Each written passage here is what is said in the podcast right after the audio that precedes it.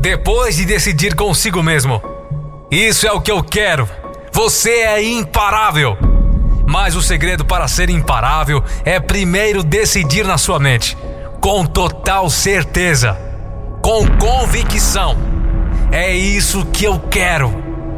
E farei o que for preciso para trazer isso para a minha vida. Quando você se comprometer a fazer o que for necessário, você é, por definição, imparável. Porque ninguém ou nada pode parar a pessoa que fará o que for preciso. Você tem que dizer: Não, eu não vou desistir mais. Dessa vez é diferente. Eu não vou ceder. Eu sou o rei do castelo. Quaisquer obstáculos que se colocam diante de mim só me testam para ver o quão duro eu sou em querer realizar o meu sonho.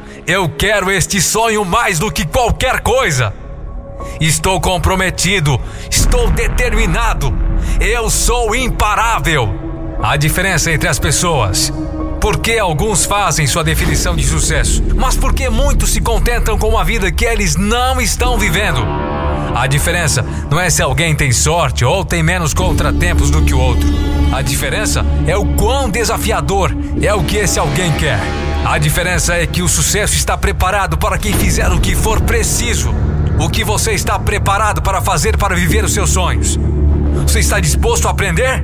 Desenvolver? Se eu te disser, o seu sonho de vida está logo ali, está esperando por você.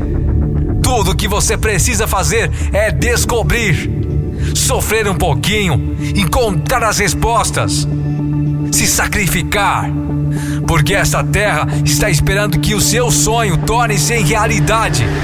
Você precisa sempre levar consigo esta frase: custe o que custar.